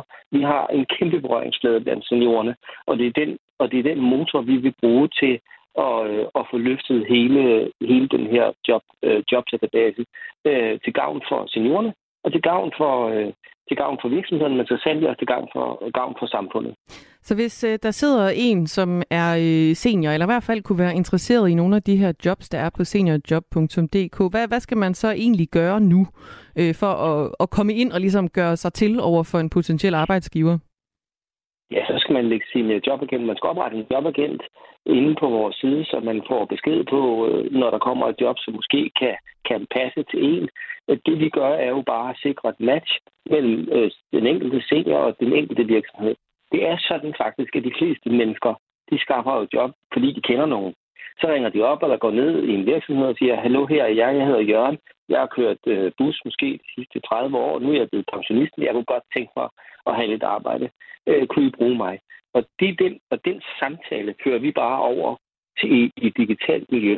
Øh, sværere er det faktisk ikke. Og det er det, vi forsøger på med, med, med seniorjob.dk. Og så er der jo den anden del, det er jo virksomhederne. Hvis der er nogle virksomheder, som har, vil gerne vil lave aftaler med os, og lægge alle deres job ind, som de slår op øh, til den her målgruppe hen over et år, så kan de bare kontakte os. Palle Smed, du skal både have tak, fordi du var med her i Aftenradio, og også knække og bræk med jeres nye jobbørs. Det skal nok gå. Direktør i øh, Faglige Seniorer, der altså lige har lanceret den her jobbørs i dag. Og så du og tænker, at øh, det måske godt kunne være noget for dig at skaffe et job via seniorjob.dk, så kan jeg afsløre, at der lige nu er knap 1200 ledige stillinger på siden. Og så øh, synes jeg egentlig øh, Dagmar og øh, Palle med, og alle vi andre seniorer, at vi kunne øh, tage et øh, nummer fra, øh, fra dengang seniorerne var unge. Norman Greenbaum, Spirit in the Sky fra 1969. Ja, tak. Nyd den så.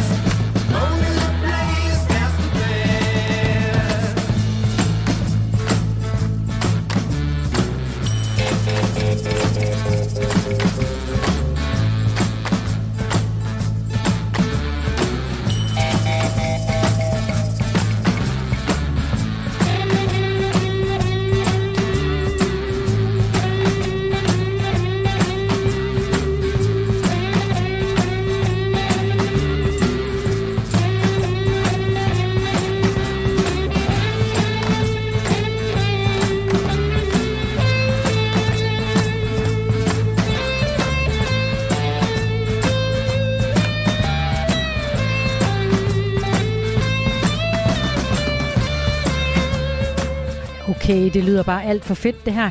Det var Norman Greenbaum Spirit in the Sky. Claus han har sendt en sms, der lige uddyber en øh, tidligere sms, hvor han skrev, at det var antiklimaks, da han modtog sit øh, eksamensbevis i øh, sin tid. Han øh, uddyber nu, jeg fik øh, 8 i snit og 10 i det afsluttende projekt, og herunder 11 i mindst et af IT-fagene.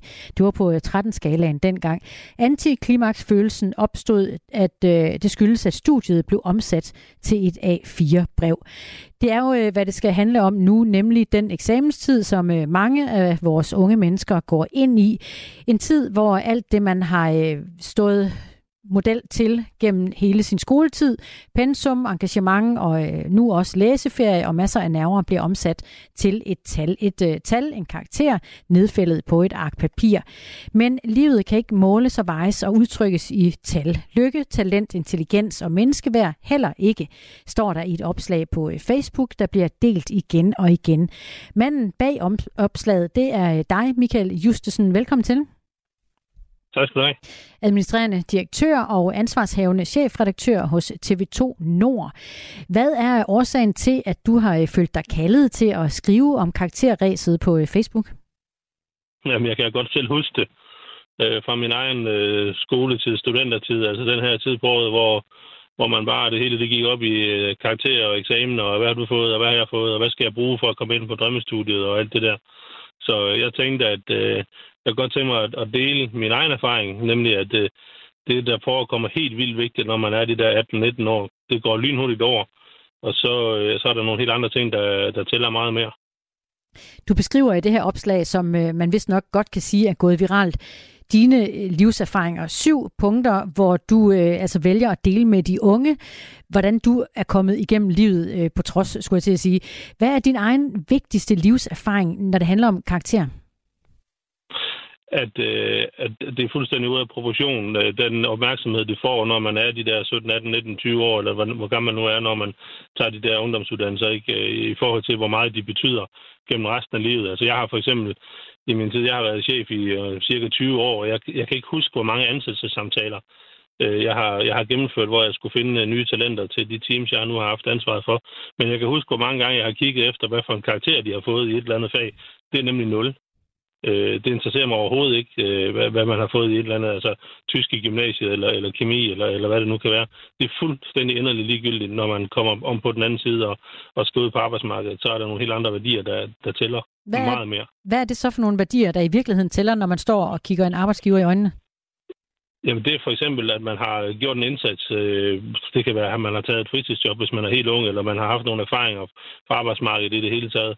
Og så betyder det virkelig meget for mig, at man har øh, der er lys i øjnene, og man har man vil det. Altså det, vi kan godt lære folk øh, det, den faglighed, de skal kunne for at løse den opgave på sådan et, sted som os. Og vi har jo rigtig mange journalister ansat, og hvis man ellers har en journalistisk baggrund eller sådan så, så skal vi nok lære dem det, der skal til for at kunne passe et job hos os. Det vi ikke kan lære dem, det er at være ordentlige mennesker, gode kolleger, til at give en hånd med, når der skal til, og altså alle de der øh, sådan mere værdibaserede ting.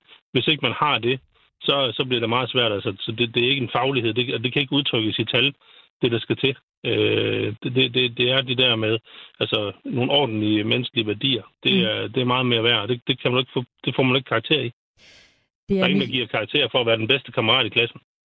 Nej, er det i virkeligheden det, øh, vi på en eller anden måde øh, burde øh, tænke ind? Altså, jeg kan huske, jeg har, jeg har aldrig selv fået en frihedspræmie, det er der rigtig mange gode grunde til. Blandt andet, at det havde jeg ikke fortjent, men det, jeg, jeg tror, min far fik en frihedspræmie engang. Og det, det synes jeg faktisk er en, er en mere, øh, hvad skal man sige, et, et udtryk for en indsats, mere end et talent. Og den flid, der ligger bag en, en, altså begrebet en flidspræmie, det er sådan noget det, som man kan bruge, ikke? Fordi hvis man har, man får givet et eller andet talent, og så kan man et eller andet til et eller andet niveau. Men hvis man ikke også øh, lægger noget, noget knofedt i det, jamen, så bliver det ikke til noget alligevel. Altså, den, den, det største talent bliver ingenting til, hvis man ikke har viljen til at, at, at lægge noget energi i at bruge det. Altså, man, man bliver ikke skide dygtig til noget som helst ved at ligge på sofaen. Det er Michael Justesen, der er med os, administrerende direktør og øh, ansvarshavende chefredaktør hos TV2 Nord, fordi du har lavet et opslag på øh, Facebook, der er gået viralt, hvor du deler syv livserfaringer, der øh, fortæller de øh, unge, der står over for øh, eksamener her i foråret, at de skal ikke stresse over det med et tal på et stykke papir, altså karakteren, fordi livet handler om så meget andet. Hvordan øh, håndterede du det egentlig selv i din ungdom med forventninger og eksamenspres og karakterer og skolearbejde? Altså, jeg, jeg vidste godt, at jeg ville være journalist, og øh, både dengang og nu, der er det sådan, at journalistuddannelsen, den kommer man ind på via en, en optagelsesprøve, hvor karakteren ikke betyder noget. Øh, så jeg kunne sådan... Øh, altså, det, det, min, min, min vej til drømmestudiet, det var, ikke, øh, det var ikke via høje karakterer.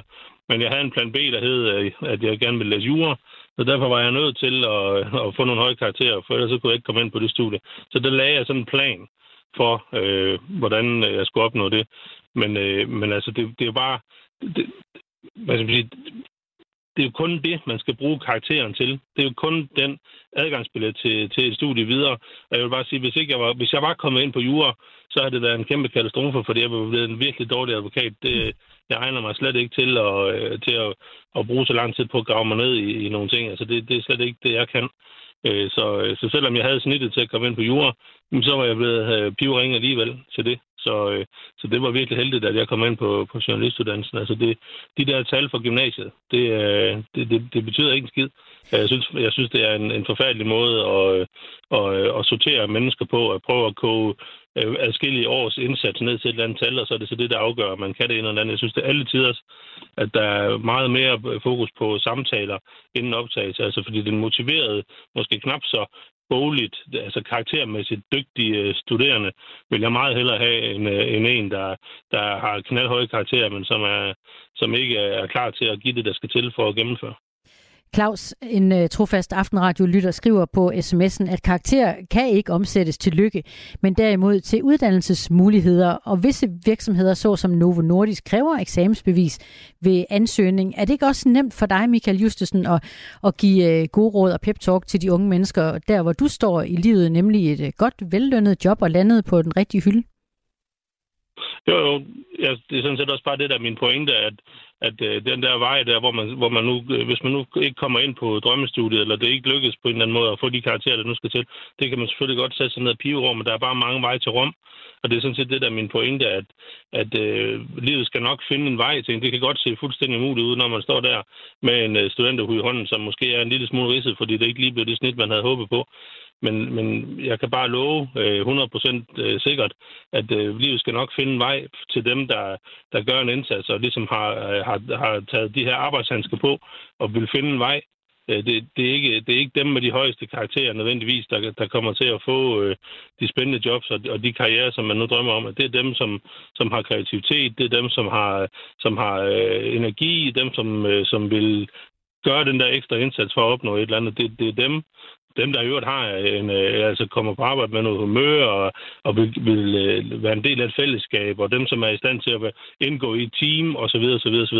Alle de ting, som man ikke får øh, en karakter en 11 for, eller, eller hvad man nu får, men som man bare er, som bare er guld værd for en arbejdsplads, og det, det finder man altså ud af. Øh, det er jo ikke noget, jeg heller ikke har talt om det med, med andre øh, arbejdsgiver, ikke, som, som, som tænker på, på samme måde. Altså de der, de der gymnasiekarakterer. Så pak nu dem væk, når I kommer ind på, på studiet, uanset om det var drømmestudiet, eller det var eller anden eller tredje prioriteten, eller hvad det nu kan være. Så bare blive, blive skide god til det, og så, og så skal livet nok finde en vej, sådan at man kommer på rette hylde. Det, det kræver ikke høje karakter, det kræver bare, at man, at man er parat til at knokle for det livet begynder faktisk først for alvor efter gymnasiet.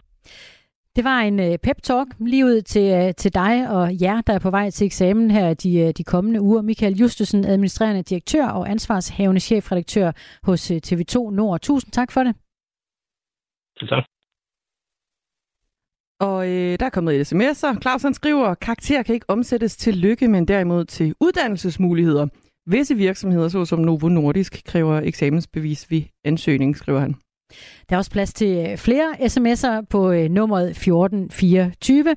Dagmar, du øh, render ind og ud af studiet, fordi vi øh, forfølger en af aftens øh, store nyheder. Hvad er det, du har gang i? Og derfor var jeg heller ikke opmærksom på, at Claus' sms var taget. Nej, nej. Men altså, vi øh, er i gang med lige nu at få nogle reaktioner på den her store aftale, der er landet om... Øh, landets havvindmølleparker. Og den danske stat skal fremover være medejer af en øh, række havvindmølleparker. Det er noget, et bredt flertal i Folketinget har besluttet her øh, til aften. Faktisk er det tækket ind, mens vi sender aftenradio. Så lige nu der forsøger jeg at få fat i Green Power Danmark og øh, den administrerende direktør her, Christian Jensen, øh, for at få en reaktion på, hvad de egentlig mener om, om den her aftale, der er øh, landet. Den indebærer blandt andet, at øh, kommende udbud af havvindmølle, havvindmøller skal ske med et, øh, et statsligt medejerskab på, øh, på 20 procent. Det er noget, som Klima-, Energi- og Forsyningsministeriet de oplyser her til aften. Hvad det betyder, og øh, om det er fedt eller ej, det prøver vi jo altså at få en, øh, en reaktion på fra øh, Green Power Danmark, som er en interesseorganisation for hovedparten af den danske elproduktion, og som altså arbejder også for grøn omstilling og elektrificering og alt det her. Det arbejder vi på, men øh, vi, øh, ja, og vi fortsætter. Og de har øh, cirka 20 minutter at vende tilbage Tiden på. er knap. Så øh, hep hep. Nattevagten på Radio 4 er for dig, der hverken kan, vil eller må sove. Mennesker er jo forskellige, uanset om de er psykologer eller filosofistuderende eller lastbilchauffører. Når klokken slår 12, sidder nattevagten klar ved telefonen for at tale med dig om nattens emne. Prøv at høre, du er som du er, og det, at hun har udvist her til aften, det har ikke noget med dig at gøre. Lyt til nattevagten fra midnat på Radio 4. Det er jo ikke bare en gratis omgang at ringe ind. Radio 4 taler med Danmark. Den konservative øh, europaparlamentariker Pernille Weiss har ikke været en god chef for sine ansatte i Bruxelles. Det konkluderer en intern undersøgelse, som de konservative selv har lavet. En række tidligere ansatte undervejs har medvirket i den her undersøgelse og også beskrevet episoder som mobning, ydmygelser og trusler, skriver partiet. Og derfor har et enstemmigt forretningsudvalg i partiet besluttet, at det konservative øh, Europaparlamentsmedlem Pernille Weiss ikke skal genopstille ved EU-valget i 2024. Faktisk så øh, ønsker formanden for de konservative, Søren Pape Poulsen, endda, at hun forlader partiet helt. For umiddelbart, øh, så kan ingen smide hende ud, siger han ved et pressemøde, som er optaget og sendt af TV2. For vi har ikke altså, vedtægtsmæssig mulighed for at foretage os andet, som situationen står øh, lige i øjeblikket. Øh, jeg har opfordret Pernille til at trække sig øh, fra Europaparlamentet. Jeg synes, det vil være det rigtige i den situation øh, her. Jeg synes, det er voldsomme. Det er samstemmende beretninger, vi har fået fra tidligere medarbejdere, øh, som vi ikke har grund til at tro ikke er, er rigtige. Det synes jeg er dybt beklageligt. Og Hvad er det for vil- eksempler, du har hørt? Jamen altså, vi har fået en lang række beretninger, og vi har sådan set lovet øh, de medarbejdere også en, en fortrolighed øh, om det, men de beskriver et øh, meget dårligt psykisk øh, arbejdsmiljø, og der går noget igen, folk øh, bruger som, som mobning, og de føler sig truet. Øh, de føler simpelthen, de har haft øh, en rigtig, rigtig dårlig psykisk arbejdsmiljø, og derfor har vi tilbudt dem, da det her kom til vores kendskab, har vi også øh, tilbudt dem øh, psykologhjælp, hvis nogen måtte have brug for det. Øh, mange af dem har været sygemeldt, og det tager vi selvfølgelig øh, meget alvorligt. lyder det fra de konservatives formand Søren Pape Poulsen.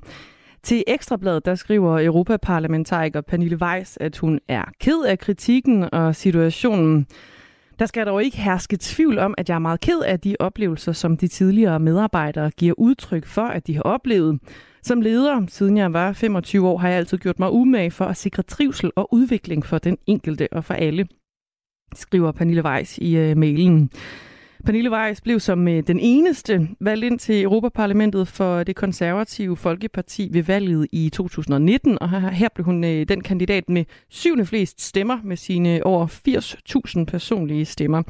Det næste valg til Europaparlamentet det finder sted i juni næste år. Og beslutningen om ikke at genopstille Pernille Weiss betyder, at partiet nu skal finde en ny spidskandidat jo til næste års valg. Og det er en kandidat, som bliver valgt på partiets landsråd, som foregår i september måned. Vi kan allerede nu sige, at øh, partiet har meldt, at ingen af de nuværende folketingsmedlemmer, som der er 10 af, stiller op. Så vi må altså øh, se frem mod september for måske at få sat navn på øh, konservatives konservativs efterfølger i Europaparlamentet. Og så øh, kan jeg med glæde supplere med den oplysning om, at det lykkedes os så at få øh, hul igennem til Green Power Danmark med administrerende direktør Christian Jensen. En øh, nyhed om en øh, ny stor aftale om havvindmølleparker i øh, Danmark. Han skulle gerne være med os øh, lige efter øh, blæst. Et nummer, du får her. Det hedder Lad mig gå.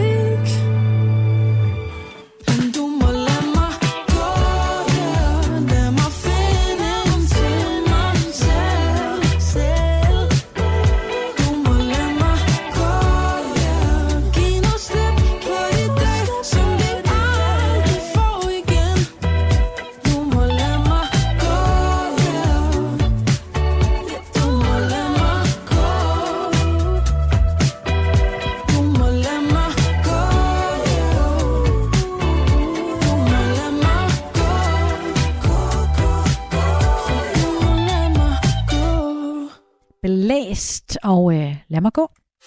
Du lytter til Aftenradio på Radio 4. Fremover bliver den danske stat medejer af en række af landets havvindmølleparker. Det har et bredt, bredt flertal i Folketinget aftalt her til aften, og det indebærer altså, at kommende udbud af havvindmøller øh, skal ske ved et statsligt medejerskab på 20 procent, altså en femtedel oplyser Klima-, Energi- og Forsyningsministeriet i en pressemeddelelse.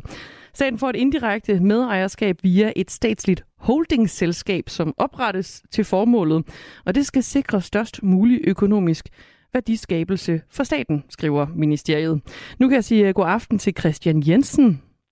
God aften. Administrerende direktør i Green Power Danmark, en interesseorganisation for hovedparten af den danske elproduktion, som arbejder for grøn omstilling via øh, elektrificering. Øh, Den her nye aftale, Christian Jensen, det er jo ikke meget, jeg egentlig ved om den øh, på nuværende tidspunkt, men jeg tænker, at du er godt ind i stoffet. Så, så hvad Mhm. synes du egentlig om den?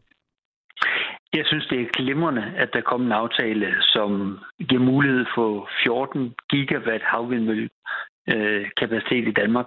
Det svarer jo til den strøm, der kan bruges af 14 millioner europæiske øh, borgere og forbrugere. Så det er faktisk en ret gigantisk aftale, der er blevet lavet her. Der er elementer i den, vi ville have lavet anderledes, hvis, hvis vi kunne bestemme alting selv. Men sådan er det jo ofte. Og det skal, ikke, det skal ikke skygge over, at vi er virkelig glade for aftalen, og vi er virkelig glade for en aftale omkring en havnaturfond, der er lavet som del af aftalen. Ja. Og staten får jo så øh, indirekte medejerskab, øh, nævner jeg også, via et statsligt holdingsselskab, som oprettes til formålet. Hvem, øh, hvem drager fordel af sådan en aftale? Jamen, det håber jeg, at, at, at alle danske skatteydere gør, men, men det betyder også, at øh, staten og dermed skatteyderne løber en risiko, øh, hvis, øh, hvis at øh, investeringerne pludselig giver underskud, så har staten en, øh, en femtedel af underskud, som de skal dække. Øh, så det er jo ikke risikofrit at lave de her store investeringer, og derfor er det jo noget nyt, at staten har valgt at have en, en ejerandel, i stedet for bare at tage det, man kan kalde en, en rente, en, øh, en leje, en ressourcerente af, at nogen får lov til at bruge vores fælles havbund til at sætte vindmøller op på. Det var det, man gjorde ved Havvindmølleparken 2. Mm. Øh, man regnede med, at den ville koste staten penge, men den endte med at give den 2,8 milliarder kroner fuldstændig risikofrit. Med Christian Jensen som administrerende direktør af Green Power Danmark, så tænker jeg ikke, at du mener, det er en stor risiko at tage og investere i vindmøller? Eller hvad? Altså, øh, jeg håber ikke, det er nogen risiko. Øh, og jeg satser på, at det bliver en rigtig god forretning, og det gør vores medlemmer også. Men en, en hver investering er jo en investering, der indebærer en risiko. Altså, det, det er jo sådan, at øh, hvis det var så nemt øh, at, at investere sine penge, så ville der ikke være nogen, der tabte dem. Men øh, her går staten ud og siger, at vi tager en, øh, en risiko, vi investerer sammen med investorerne, og så må vi jo øh, håbe på alle sammen, at det bliver en rigtig god forretning. Der er øh, Christian Jensen, en øh, lytter, der skriver på vores sms, øh, så skal staten også lige skrue kassen på at investere i vindenergi. Ingen kvaler, pøblen betaler. Er der noget om snakken der, så stikker de snablen i og vil gerne være med, når der er noget at vinde? Jamen, staten skal, så at sige, stikke snablen i. Spørgsmålet er, hvordan de skal gøre det. Og dem, der vinder ved det her havvindmølleudbud, det bliver også den lytter, der skrev ind til jer, fordi når der kommer flere havvindmøller, så kommer der færre tidspunkter, hvor man skal starte de dyre kraftværker med kul og naturgas eller atomkraft. Og det betyder, at den regning, man betaler som borger i Danmark, den bliver mindre. Altså havvindmølleparker er i dag en af de absolut billigste måder, man kan få strøm på øh, som dansker. Så jo flere der kommer af dem, jo mere billig strøm kommer der også ind til den lytter, der ellers lød så sur. Mm. I øh, Green Power Danmark, Christian Jensen, der har I øh, tidligere været ude og advare mod, at staten bliver medejer af kommende øh, havvindmølleparker. Øhm, er der noget, der har ændret sig på den front? Det lyder, at, at det vil medføre unødvendig kompleksitet og usikkerhed i udbuddene. Mm. Jo, men, men det står der jo sådan set også direkte i aftalen. Der står, at øh, den statslige medejerskab yder kompleksiteten i aftalerne. Så det er jo ikke bare noget, som, som jeg står og siger, det er faktisk noget, som aftalepartierne selv skriver i teksten. Øh, men nu øh, landede vi på 20 procent, så må vi finde løsninger på de spørgsmål, det rejser, og så må vi sørge for at komme videre, fordi vi har brug for, både for klimaets skyld, for uafhængigheden af russisk gas, og for at sikre, at energipriserne bliver ved med at være lave, der er vi brug for havvind meget hurtigt. Havde du gerne set, at de 20 procent havde været højere eller lavere? Jeg havde gerne set, at de havde været lavere eller at statens gevinst ved, ved en øh, havvindmøllepark var kommet på en anden måde. Altså eksempelvis, at man havde betalt noget ind til staten, når vindmøllestrømmen var over en vis øh, prisniveau eller noget andet. Fordi så kunne man have fået en overskudsdeling helt risikofrit. Nu løber staten jo en risiko med, når de investerer sammen med de private. Lød det fra Christian Jensen, administrerende direktør i øh, Green Power Danmark. Tak fordi du trådte til med kort varsel. Selv tak. Og god aften til dig. God aften. Klokken er blevet øh, 14 minutter i 9, og du lytter til Aftenradio med Christina Ankerhus og Dagmar Eben Østergaard. Som har øh, fornemt selskab musikalsk af Thomas Helmi og Søs Finger på øh, det gode gamle nummer, Den Jeg Elsker, Elsker Jeg.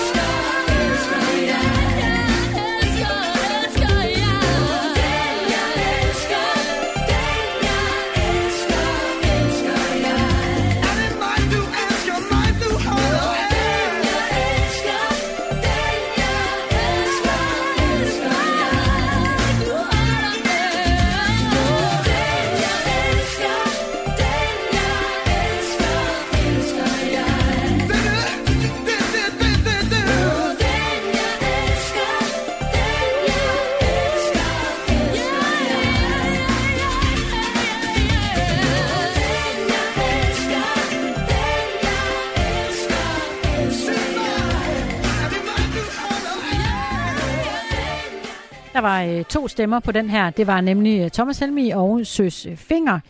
To stemmer, som øh, du også lytter til øh, i aften. Det er Ja. Dagmar Eben Østergaard og Christine Ankerhus' stemmer. Og der er flere, der kommenterer på, at vi øh, lige pludselig er to værter i Aftenradio. Det plejer jo bare at være en person. For eksempel dig, Christina, der Ja, står herinde det i øh. Aftenradio. Øh, og det er sådan, at det, ikke, det bliver ikke fast, at vi er to værter, og men at jeg synes, det er enormt hyggeligt at sende radio med dig. Øhm, men jeg skal lige ind og, og lære, hvad er det lige Aftenradio egentlig er for noget? Og så er det egentlig tanken, at jeg også skal til at sende det lidt til. Og det øh, føler jeg egentlig, du er flyvefærdig allerede. Men jeg skal nok blive her til øh, klokken bliver 21, om ikke andet. Nå, det er godt. Jeg er jo et øh, true crime fan, og derfor så blev jeg også særlig begejstret, da det seneste afsnit af Mellem Linjerne landede her i øh, Radio 4, altså vores øh, litterære magasin. Vært Karoline Kær Hansen øh, taler nemlig her med psykolog og øh, criminal profiler, som det hedder, Florence McLean, om hendes seneste bog. Den hedder Ondskabens Psykologi, og her øh, giver hun et indblik i, hvorfor nogle mennesker ender som seriemordere. Bogen er udgivet tidligere her i maj, og arbejdet med bogen udspringer fra en tro på, at vi kan forebygge seriemord. Og så øh, bygger den blandt andet på interviews med hele 34 seriemordere. Florence McLean øh, fortæller i øh, mellem linjerne til vært Karoline Kjær Hansen, hvordan hun kom på, at det lige var seriemordere, hun havde lyst til at dykke ned i.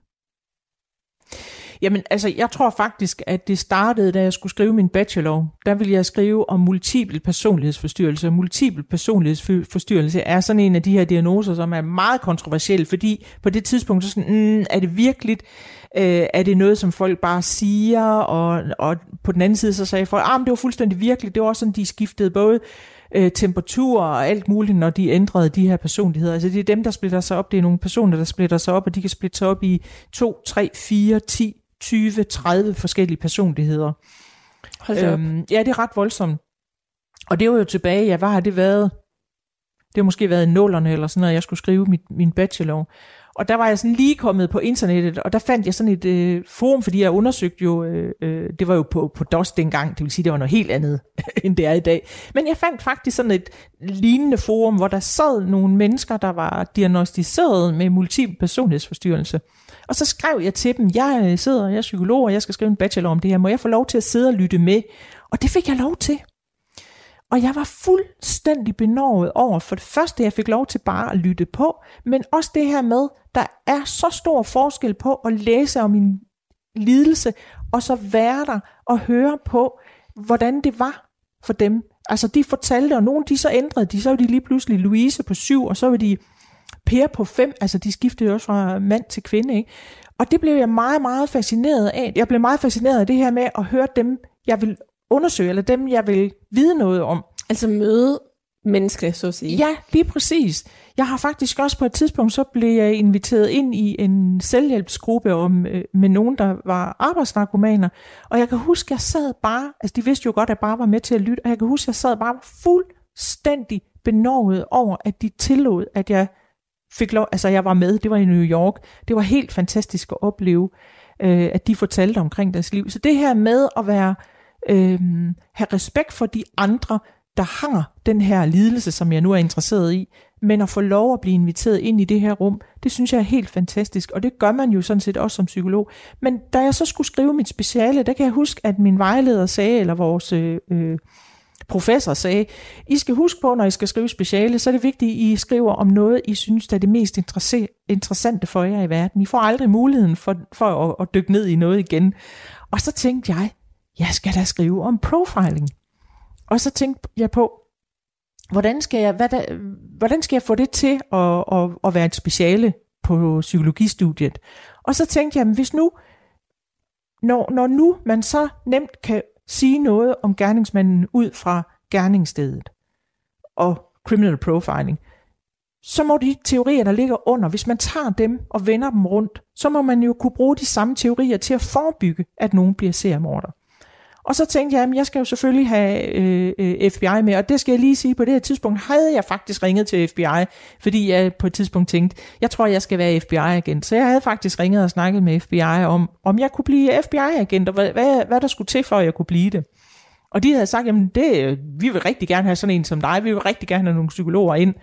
Øh, du skal prøve at rette din øh, øh, uddannelse, så den måske også, at der, du måske har lidt jura og sådan nogle ting, men ellers så fortsæt med det, det du skal. Det er vildt interessant, for for mig så lyder det bare som sådan en lukket verden, man ikke kan få adgang til. Kan man Men, heller øh, ikke i dag. Det kunne man det kunne man dengang. dengang. Ja. Okay, tiderne Ja. er skiftet. Ja, altså jeg har hørt, at i dag, der bliver du sendt rundt i et system. Altså sådan var det slet ikke dengang. Nej. Der ringede jeg op, og der snakkede jeg med en, og en rigtig, rigtig sød øh, person, der bare sagde, nu skal du høre her, sådan og sådan. Og da jeg så skulle skrive det her speciale, hvor jeg tænkte, det skal være en profiling, og det skal selvfølgelig være en seriemorder, så tænkte jeg, jeg skal selvfølgelig have nogle seriemorder med. Jeg skal interviewe nogen, jeg skal prøve at snakke med nogen. Og så ringer jeg igen op til øh, FBI. Det jeg spurgte om, det var, er der nogen, der kan hjælpe mig, måske være min sparringspartner på det her speciale? Jeg har brug for at få nogle adresser på nogle seriemordere, og øh, også en viden omkring, hvordan skal jeg forholde mig til det her. Så siger den person, jeg snakker med, "Jamen, prøv at høre her, jeg har lige den rette til dig, det er John Douglas. Han har øh, været øh, med til at, at starte FBI profilingsmetoden, øh, og han er lige gået på pension og laver noget andet nu. Han er blevet konsulent, så øh, jeg kobler dig lige op til ham. Og så snakker jeg med John Douglas, og øh, så havde jeg ham med som sparringspartner. Han øh, øh, sagde, jamen, øh, altså jeg spurgte ham, vil du være min sparringspartner? Det jeg vil gøre, det er sådan og sådan og sådan. Og så siger han til mig, jamen på den ene side, så synes han faktisk, det var træls, det jeg fortalte om. Altså, fordi jeg prøver at gøre dem til mennesker. Det var det, han sagde. Han sagde, du vil gerne gøre dem til mennesker.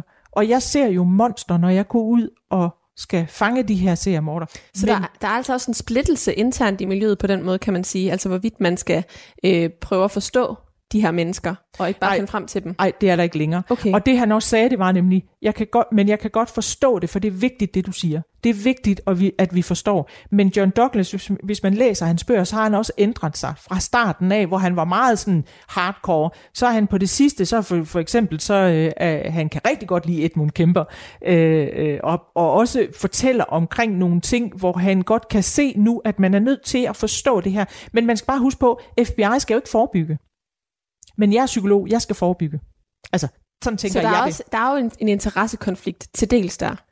Øh, men jeg synes bare ikke, det er en interessekonflikt. Nej. Jeg synes, det passer rigtig godt sammen. I hvert fald to forskellige indgange til, til Ja, men det emnet. er rigtigt. Det er jo rigtigt. Altså, du er jo fuldstændig ret i, at det er jo klart, at det som... Øh, men, men, men alligevel, så må man sige som profiler, der er du også nødt til at forstå. Fordi hvis du ikke forstår gerningsmanden, så kan du heller ikke fange ham. Så du er også nødt til at forstå, hvad er det, du har med at gøre. Du er også nødt til, når du går ud på et gerningssted, at forstå, hvad er det for en type morder, du har med at gøre. Har du med en at gøre, der faktisk er, for eksempel, lad os nu sige, det er en skizofren, så, så er det jo sådan noget, altså det er jo sådan en pers- person, man skal lede efter. Eller er det en helt anden type person, eller er det en kvinde, du skal lede mm. efter. Altså, så selvfølgelig er, du klar, er, er det klart, at du er nødt til at forstå, men de skal jo ikke forebygge. Og det skal du jo selvfølgelig heller ikke nødvendigvis som psykolog, men det er noget af det, jeg har stået på og har arbejdet hårdt for, at vi kan blive ved med at forebygge. Fordi det er så ærgerligt, når de unge mennesker kommer til mig alt for sent i det trauma, nu, de, de nu har oplevet. Og det fortæller psykolog og criminal profiler Florence McLean, som øh, udkom med øh, bogen Ondskabens Psykologi tidligere her på måneden. Hun er med i øh, programmet Mellem Linjerne sammen med Karoline Kær, og du kan høre hele programmet der, hvor du lytter til dine podcasts. Og nu lakker øh, Aftenradio så småt mod inden, selvom øh, ja, der er stadig lys udenfor, men vi lukker altså øh, ned så småt her fra øh, studiet. Det har været en aften, hvor vi har været omkring Holger Rune, som har øh, vundet sin første kamp i øh, French Open. Vi har også talt om 143 milliarder kroner, som er det beløb, regeringen foreslår, der skal investeres i dansk forsvar over det næste årti. Og øh, vi har også været omkring et storslået droneshow i, øh, i Aarhus i forbindelse med øh, det her øh, store ocean race, der er omkring byen. Det og øh, meget mere nåede vi omkring. Dagmar Eben Østergaard og øh, Christina Ankerhus var i studiet. Tak til alle jer, der lyttede med og skrev. Du har lyttet til en podcast fra Radio 4. Find flere episoder i vores app, eller der, hvor du lytter til podcast. Radio 4 taler med Danmark.